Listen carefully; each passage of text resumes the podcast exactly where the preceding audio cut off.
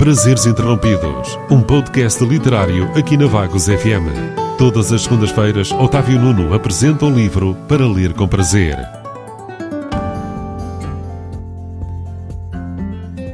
No episódio de hoje vou falar-vos do livro The House on Mango Street, de Sandra Cisneros, da editora Vintage. Como te chamas? Esperança. Bom nome. Os joelhos doem-me. Amanhã vai chover. Como é que sabes? Perguntou Esperança. Nós sabemos. Olhem para as mãos dela. Ela é especial. Sim, ela vai longe.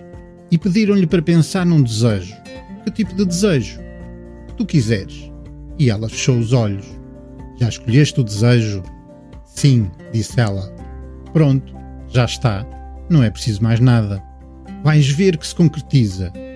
Como é que sabes? Nós sabemos. Depois, uma delas segurou-lhe no rosto e olhou-a durante um longo silêncio.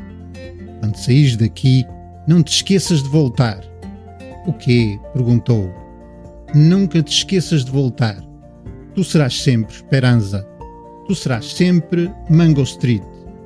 Tu não podes apagar o que sabes. Não podes esquecer quem és e ela, sem saber o que dizer. Como é que elas poderiam saber o que tinha desejado? Ela teria de voltar por todos aqueles que não conseguiriam sair, voltar pelos outros, pelos que ficaram para trás.